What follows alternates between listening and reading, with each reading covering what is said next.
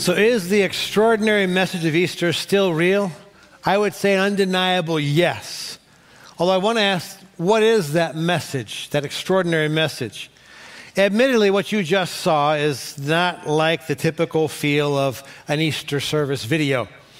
And yet, when we talked about how to land this service, how to plan it, we said, you know, if the disciples, the original disciples, were sitting in the stadium seats today for our service, they would probably say this is not at all what the first Easter was like.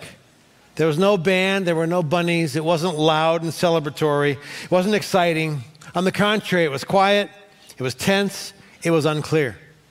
They explained to us that, you know, our world fell apart, our dreams died, and we literally feared for our lives. That's what the gospel writers record. I'll read one of those accounts in the Gospel of Luke in chapter 24. He said, on the first day of the week at early dawn, they came to the tomb, bringing the spices which they had prepared. They found the stone rolled away from the tomb. When they entered, they did not find the body of the Lord Jesus. And it happened that while they were perplexed about this, two men suddenly stood near them in a dazzling apparel. And the women were terrified, bowed their faces to the ground, and the men said to them, "Why do you seek the living one among the dead? He is not here, but he has risen. Remember how he spoke to you while he was still in Galilee, saying that the Son of Man must be delivered in the hands of sinful men and be crucified, and the third day rise again." And they remembered his words, and they returned from the tomb and reported all these to the 11 remaining disciples and to all the rest. And yet, these words appeared to the disciples as nonsense, and they would not believe.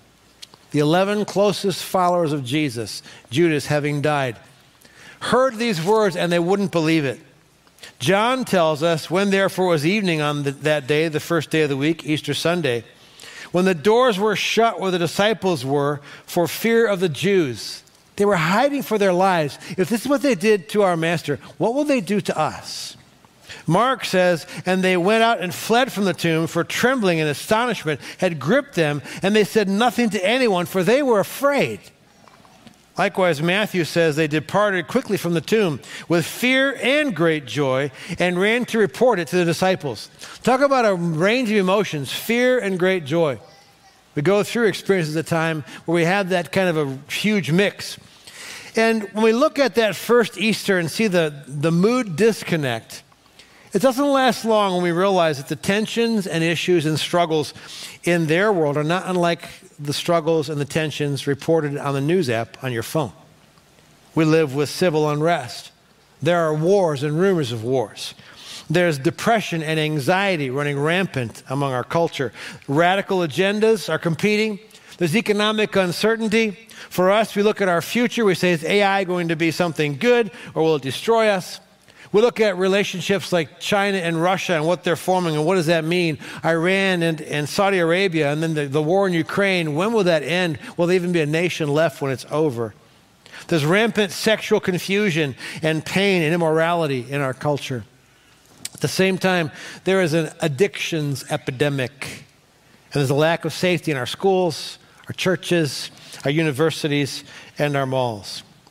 All those things are the issues you left to step into a church service on Easter weekend, and they'll be waiting for you when you return. Easter service could be just a timeout, a happy, hyped-up hour of hope, and then when you leave, we now return you to your regularly scheduled universe, how you're living. Unless we realize that the troubled times that we live in are not unlike the troubled times those first disciples lived in. They hungered for hope. They longed for someone to save them, and that first Easter they were satisfied by the extraordinary message and the still true extraordinary message of Easter. So as we try to identify which message, there were many on Easter, is the most extraordinary, go with me to the place where it's believed to have all begun. Almost 4 years ago, I had the privilege of going to Israel and visiting that nation where the land of the Bible really occurs. And I remember we went to what is believed to be the Garden Tomb. We walked through this lush garden, and my heart started to pound in my chest. And this first shot here is a bunch of tourists that we're with waiting to go into what is believed to be the Garden Tomb. The window to the right of the door is where you could peek in on the body. The next slide shows that Garden Tomb without tourists. You can kind of get a better picture. And there's a sort of a stone trough in front of that door where the stone would have rolled back and forth in front of that tomb. Inside the tomb, they have obviously a fence that you can't go into the actual area. And so I tried to get a little closer and take a picture over the top of the rail. And the entrance is to the right of it. If you're looking at this, it's to the right. And then to the left there, that back chamber is where the body of Jesus would have been laid. And when he resurrected, the grave clothes would have been neatly folded in that back chamber.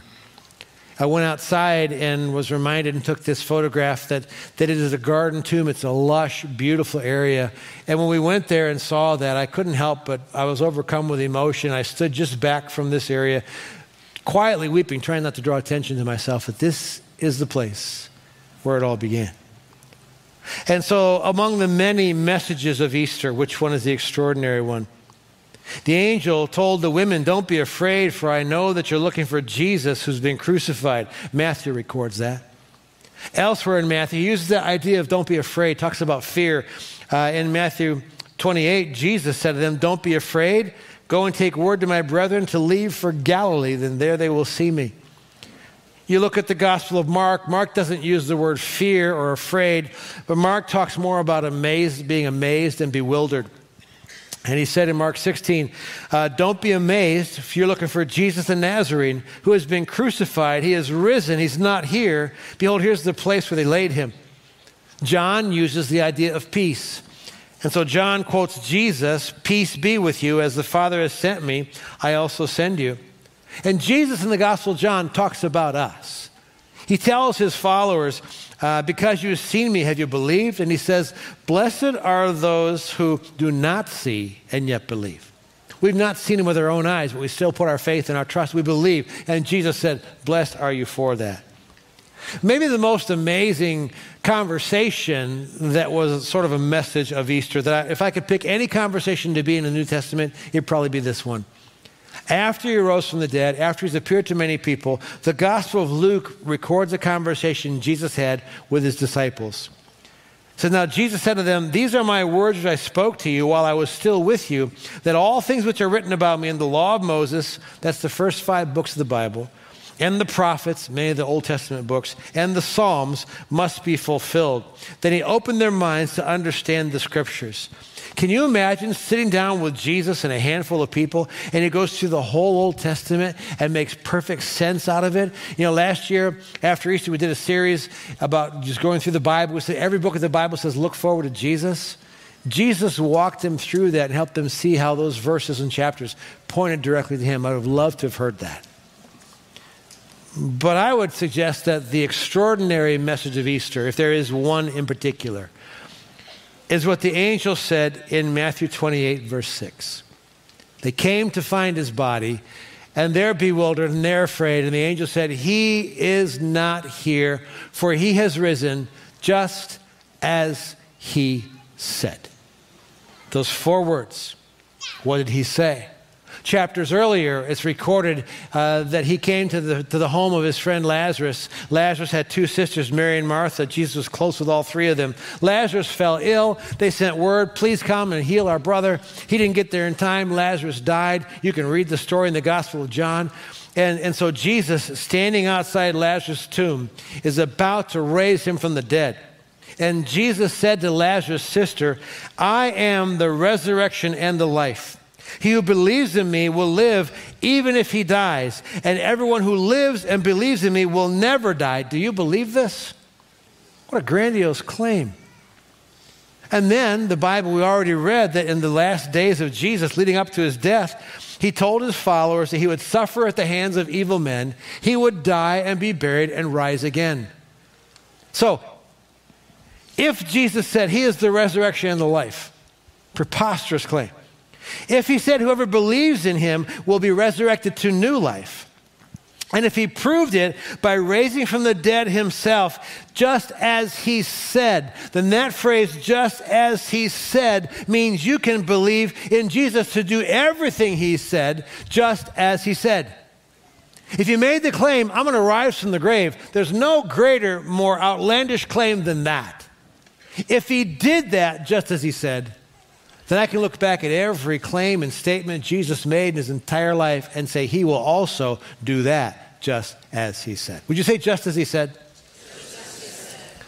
So what did he say through his life? In the Gospel of John chapter 10, he makes a claim. He says, the thief only comes to steal and kill and destroy. Talking about what Satan wants to do to your life. I come that you may have life and have it abundantly. And I can assure you that if Jesus said he's going to give you abundant life, he will do that just as he said. So what does an abundant life consist of? What does it look like? Well, first of all, for starters, it must mean that he's going to save and forgive you from your sins. That is the greatest need that we have from Jesus, is to be forgiven of our sins, cleansed of our sins. And that is a universal need. I can prove that very quickly with a quick survey. How many of you are in an honest mood? You honest today? All right, it's Easter, okay? So answer this question. Raise your hand if you've ever sinned. Would you raise your hand? If your neighbor doesn't have their hand up, tell them you're lying right now. Just put it up. All of us have sinned. The Bible says that. All have sinned and fall short of the glory of God. That's the dangerous phrase, the damning phrase. All of us have sinned, yes, to fall short of the glory of God. Isaiah the prophet, who prophesied about the birth of Christ 7 centuries before he was born, Isaiah said that your sin creates a chasm, a wedge between you and God. And so if my sin keeps you from God, and I live without God in this life, I will also live without him in the next, and that's called hell. And so Jesus brings this amazing news in a conversation with a religious man named Nicodemus in John chapter 3, verse 16, one of the most famous verses. Jesus said, God so loved the world that he gave his only begotten son, Jesus. That whoever believes in him shall not perish, will not suffer in hell, will not be damned, but they will have eternal life. Jesus will forgive you of your sins. And if you have the wrong impression that Jesus is all about condemnation, no, verse 17, God did not send the Son of the world to judge the world, to condemn the world, but that the world might be saved through him. And this same apostle John wrote a letter to the church, and he said, if we confess our sins, he's faithful and just to forgive us and cleanse us of all unrighteousness. So the first dimension, the necessary prerequisite of an abundant life is to be forgiven of sins, and you can be free and let go of the guilt and shame over the sins in your life. The second thing that Jesus promised us is that he will give you peace. Peace is something we all long for, and I read a study that alarmed me and kind of grieves me. It was done by the Pew Research Foundation, so they do pretty accurate searching. And they looked at people of different age groupings, and people in the age group 18 to 29, they said, how often do you feel feelings of peace and spiritual well-being? 18 to 29 said that 26% of them said, I seldom or never feel peace or well-being. Almost over one in four. When you add to that, okay, how about if it's not seldom or never, how about if at least a handful of times a year, less than monthly, but throughout the year, another 24%. But 50% of people who are age 18 to 29, I rarely feel a sense of peace. Oddly enough, the next demographic, the next slice of age, from 30 to 49, it's even worse. 72% of them say, I rarely feel peace. Peace is something that hearts are longing for, that... That's why what Jesus said is so essential that he'll also do. In John chapter 14, verse 27, Jesus said, peace I leave with you. My peace I give to you. Not as the world gives. The world gives peace that's here today, gone tomorrow. It depends on circumstance. No, I give to you my peace. Do not let your heart be troubled, nor let it be fearful. And Jesus, for all who trust him, for all who follow him, will give you peace just as he said. Another thing the abundant life includes is he will give you joy. I wasn't surprised to read a study that people who are active in a church congregation like this, connected to each other, connected to a larger sense of purpose, we'll talk about that next weekend, have a higher reported sense of happiness and joy than people who do not. And Jesus said in John 15:11, these things I have spoken to you so that my joy, not circumstantial joy, my joy may be in you and your joy may be made full. Now, when Jesus talks about joy, it's not joy that's just based on good circumstances. His peace is not based on good circumstances. On the contrary, the peace, the Apostle Paul says, is a peace that doesn't make sense. You can have peace on the inside when all hell's breaking loose out here. And you can have a sense of joy even when the circumstances aren't all that joyful. And if Jesus said, my joy I give to you that your joy may be made full, if he said he will give you joy, he will give you joy just as he said. And then Jesus made an amazing claim. Jesus will set you free. He said in John 8, you will know the truth and the truth will make you free. If there is ever a time people need to be made free, it's now. Because there is an addiction pandemic. It dwarfs COVID-19. And it is more damaging and lethal to well-being and to spiritual life.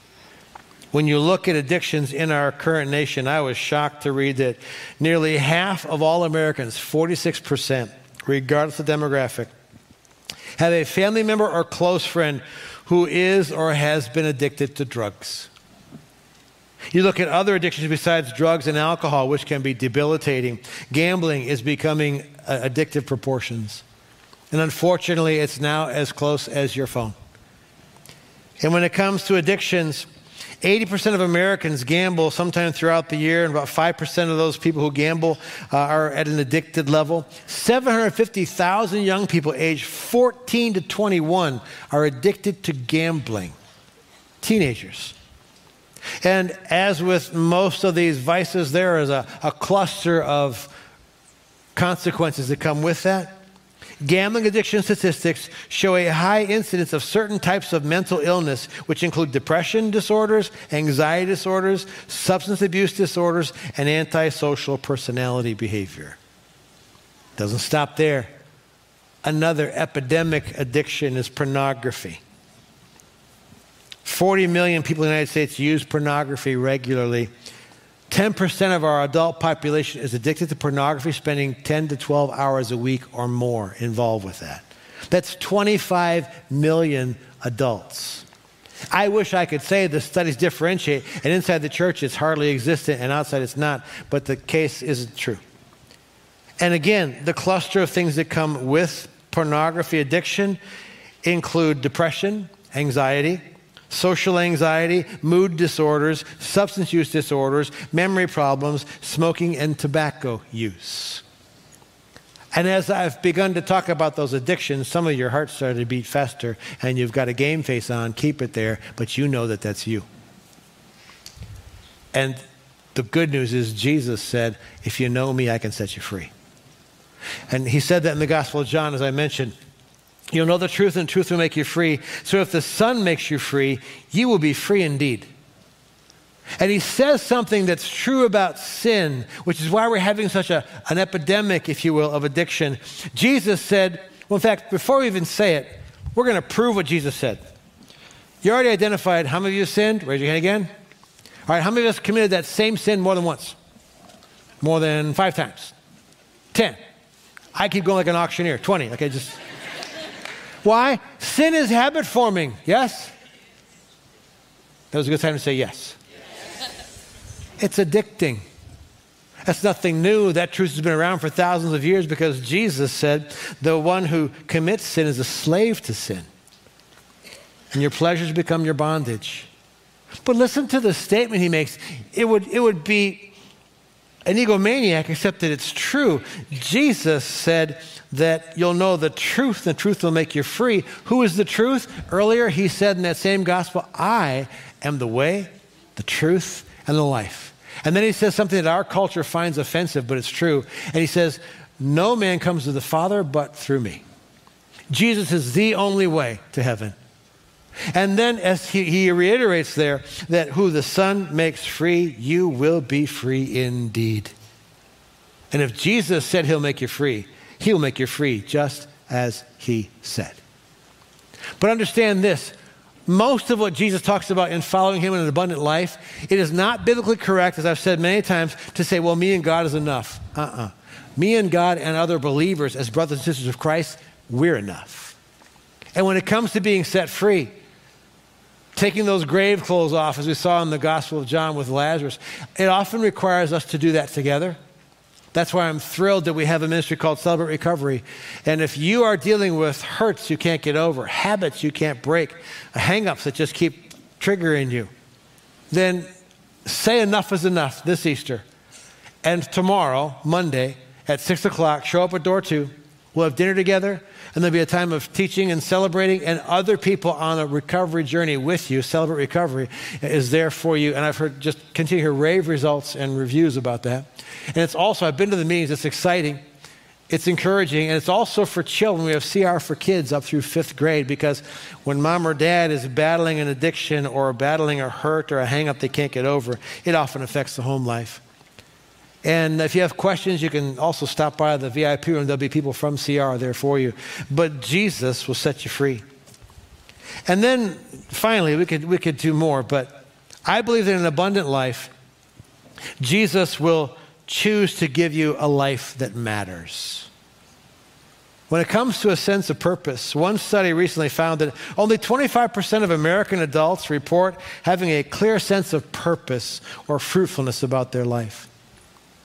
And yet, a clear sense of purpose, living a fruitful life, is hugely good for you as a person. One study showed that people who have a clear sense of purpose and living a fruitful life, their chance of death is like diminished by 15%. And having a sense of purpose, living a fruitful life, is good for your physical, mental, and emotional health. It is a key to happiness, one study quoted by Forbes says. But when it comes to happiness, understand this. Happiness is not the right goal. My goal is to be happy. No, happiness is a byproduct. And doing the right things, pursuing the right life, is where happiness then is found. And Jesus said this in John 15:16, "You did not choose me, but I chose you." Does that blow anybody away besides me? "And appointed you that you would go and bear fruit, and that your fruit would remain." When I was a kid, and I think it's still done some today, but on the playground at school, in the backyard, on the street with our friends, we would often have a pickup game, kickball, baseball, basketball, whatever. How many of you ever went a game where you chose sides? All right? If you weren't the captain, what was your one hope? I want to get picked. And then you had to, don't let me get picked last. Oh, the joy when you got picked, when they called your name. And when they called your name first, you kind of strutted your way over there. Yeah, right? And you felt sorry for the kid that the captains argued over. No, you take him. No, you take him, right? To be chosen. I got news for you, Christian. Let me reread that verse. Jesus said, "You didn't choose me. I chose you." Chose you.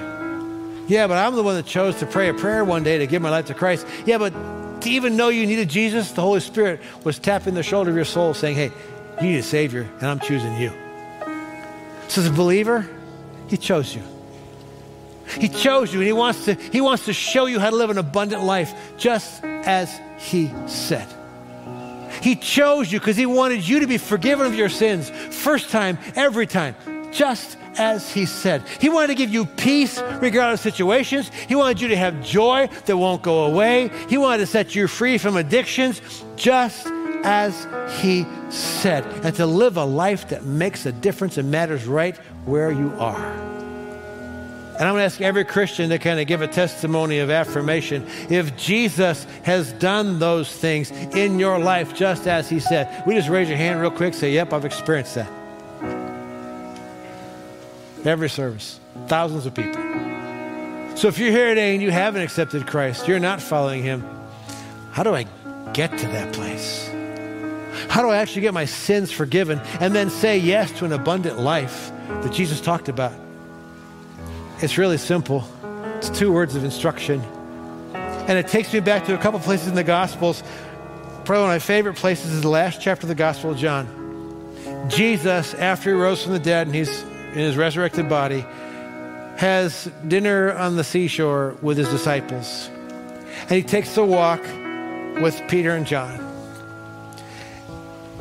And I remember reading this and how it impacted my own life years ago. And so when I was in Israel, I have in my phone, in the video section, a video, and all it is I'm recording what it would have sounded like and the edge of the Sea of Galilee, and I'm walking on that stony beach, and the waves are just lapping there, and I picture Jesus talking to Peter and John. Because Peter, unlike the other 11, had an additional burden of horrendous guilt. You ever felt horrendous guilt? Just shame. Because Peter, when Jesus needed him the most, denied him 3 times. I don't even know him.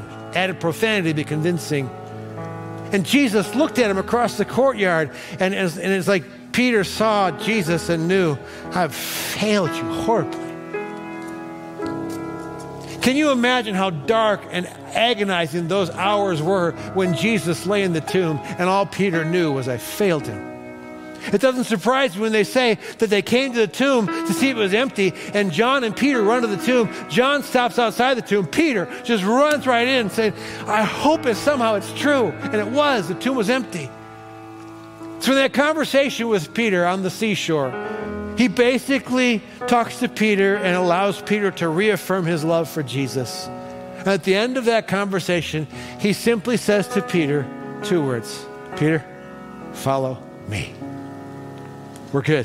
You're still in. Follow me. He didn't say, follow me to a convenient life, follow me to a problem-free life. On the contrary, Peter would end up dying a martyr's death. But he said, Peter, I chose you. And the abundant life that's ahead of you is still ahead of you. And I'm with you. All you need to do is to follow me. And that invitation is the same for you today. If you haven't yet, if you aren't, Jesus simply says to you, whispers to your soul, follow me. You have to figure it out, get good enough. It is a matter of a prayer and a decision of faith.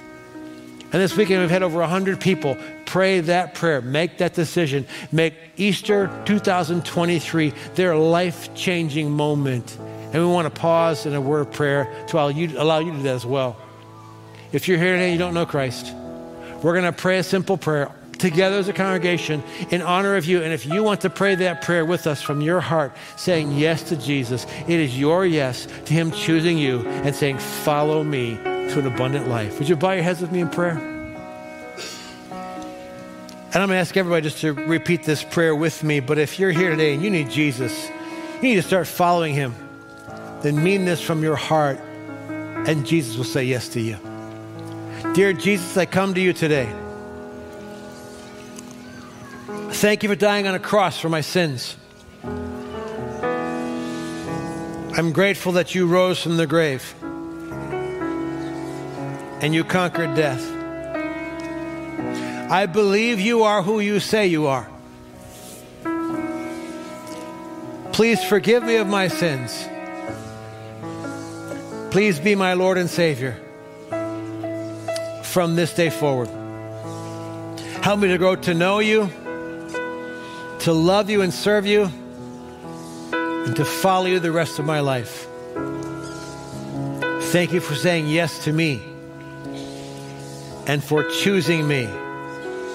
In your name I pray. And Lord, we pray together for all those who in their heart prayed that prayer and said yes. Lord, we thank you for the transformation that's about to begin in their lives, and we pray for that anticipation to fill them. And God, I pray that CLC will be a loving church family to help them become all that you want them to be. We thank you, Lord, that you give us that abundant life just as you said. We ask it in Jesus' name. Amen. The Bible says that when one person repents, all of heaven rejoices. Over 100 people already this weekend, plus all of you who just prayed that prayer, they are celebrating. Would you just give an ovation of celebration on behalf of all of you who prayed that prayer?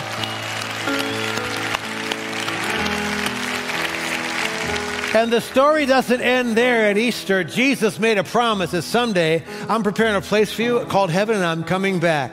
So join us in this finale that basically celebrates the King Jesus.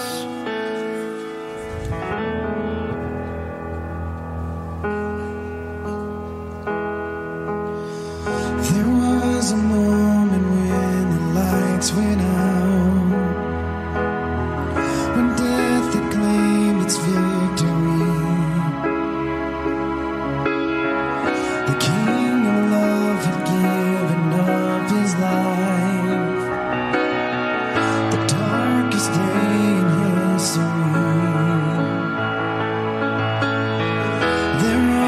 cross they made for sinners. For every curse is blood atoned.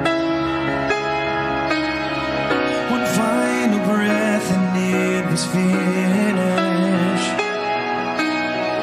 but not the end we could have known. For the earth began to shake.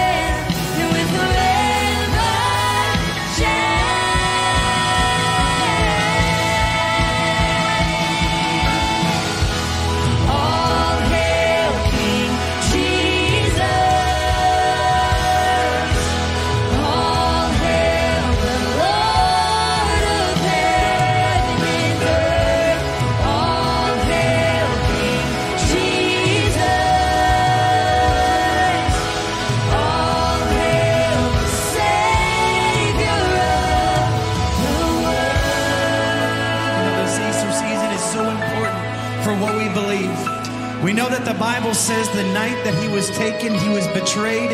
It says that he was beaten beyond recognition. They scourged him. They placed a crown of thorns on his head. They made him carry the very cross that he would be crucified to the place. And that day when he was nailed to the cross, he breathed his final breath.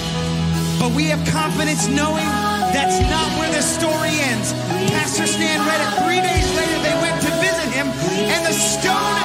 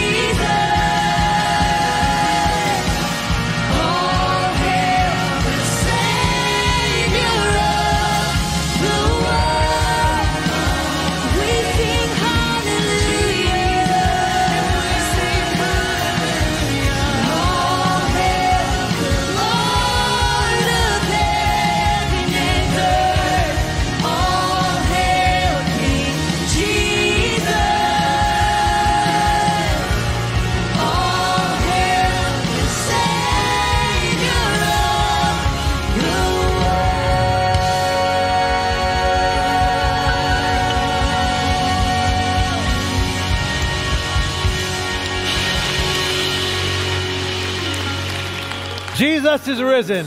It's still true 2,000 years later.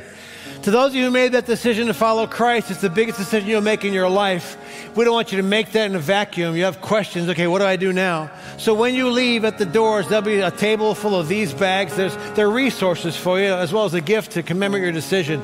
Just tell the person, I prayed the prayer. I said yes to Jesus. Either one. They'll give you that along with a QR code and the resources inside to know, okay, what does that mean to follow Jesus? For the rest of you and for all of you, I hope you join us next weekend. We start our new series, Ordinary People, Extraordinary Purpose. Have a very happy Easter. Thanks so much for coming. God bless you. You're dismissed.